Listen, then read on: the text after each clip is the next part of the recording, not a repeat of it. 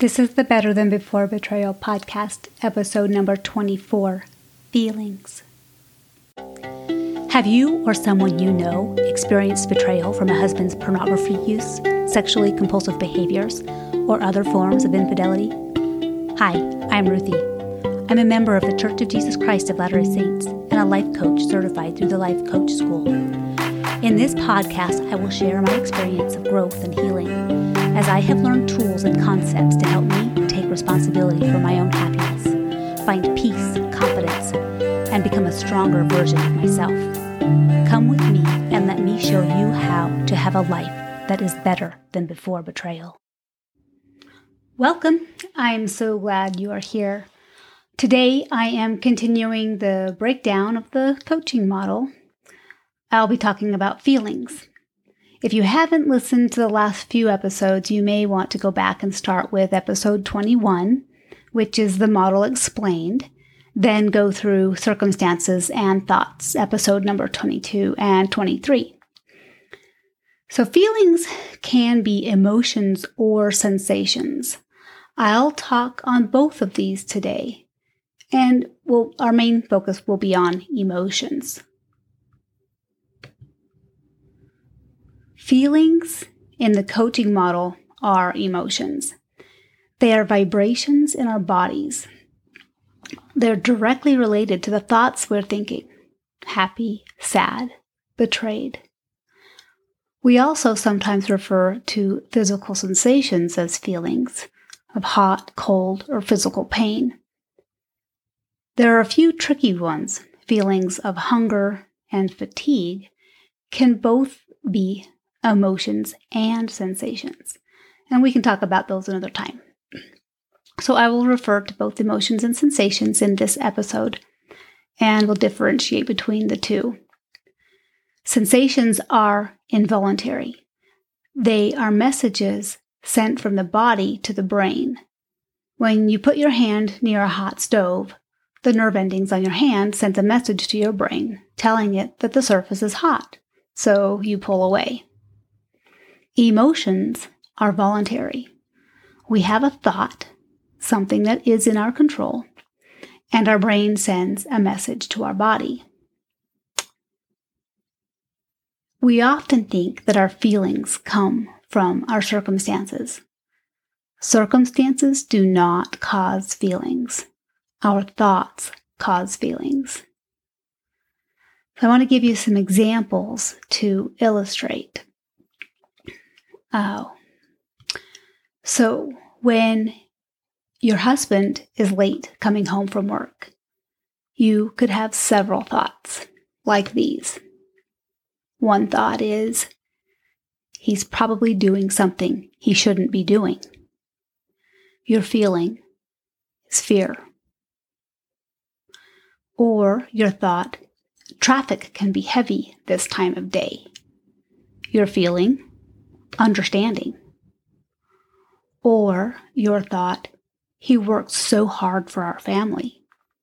Your feeling, gratitude.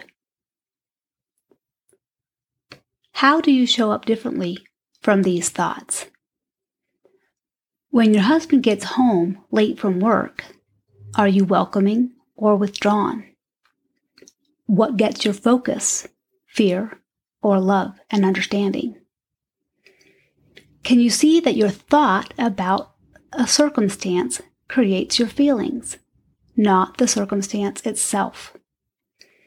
Remember, we have so many thoughts about every circumstance. It's impossible to be aware of them all.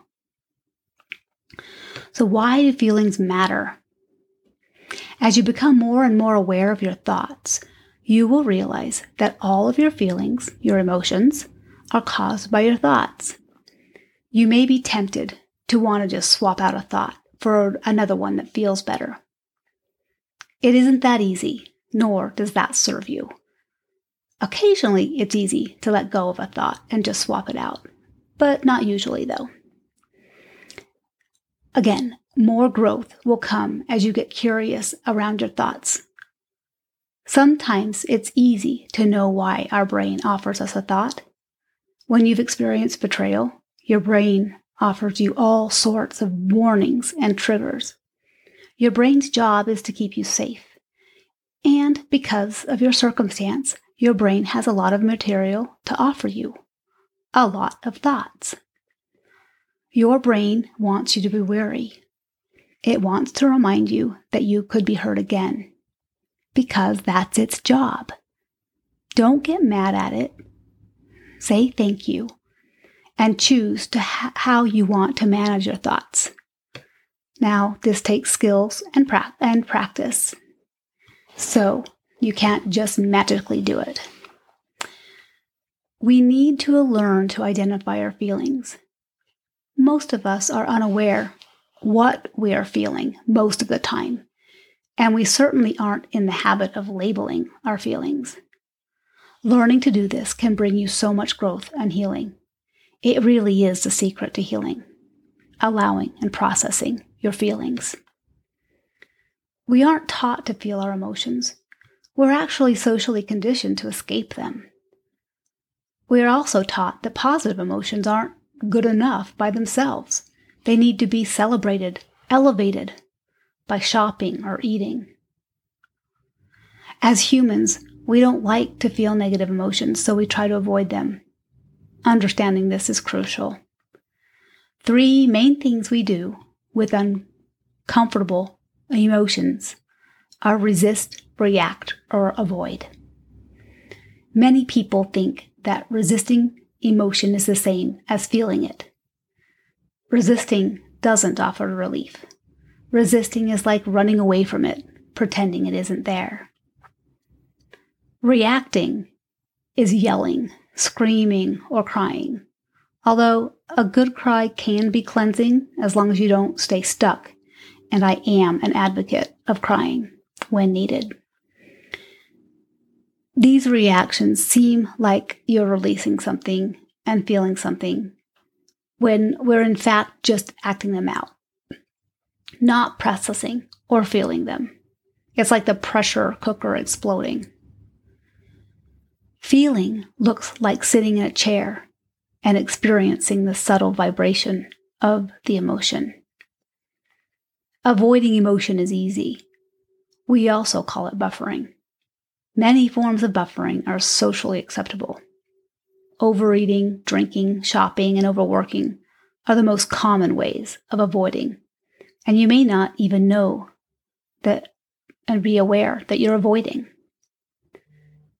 When you're willing to do the work to be conscious of your feelings, you can observe yourself and ad- identify your go-to.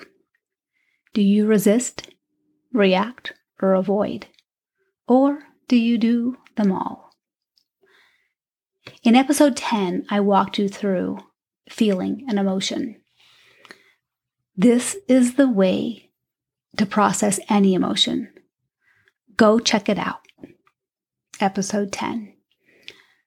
Emotions can't hurt you, and if you're willing to feel any emotion, you can really change your life. Again, the secret to healing.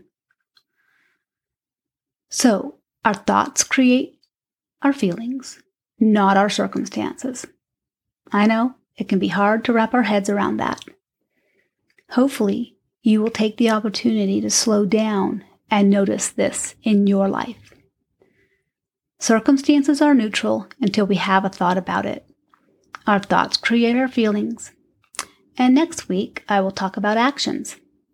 Everything we do is driven by the way we feel or how we hope to feel when we do it. So join me next week to learn about the power of your thoughts driving your actions. This is a short and sweet episode today, but I will talk to you next week. Hope you have found this helpful. Goodbye.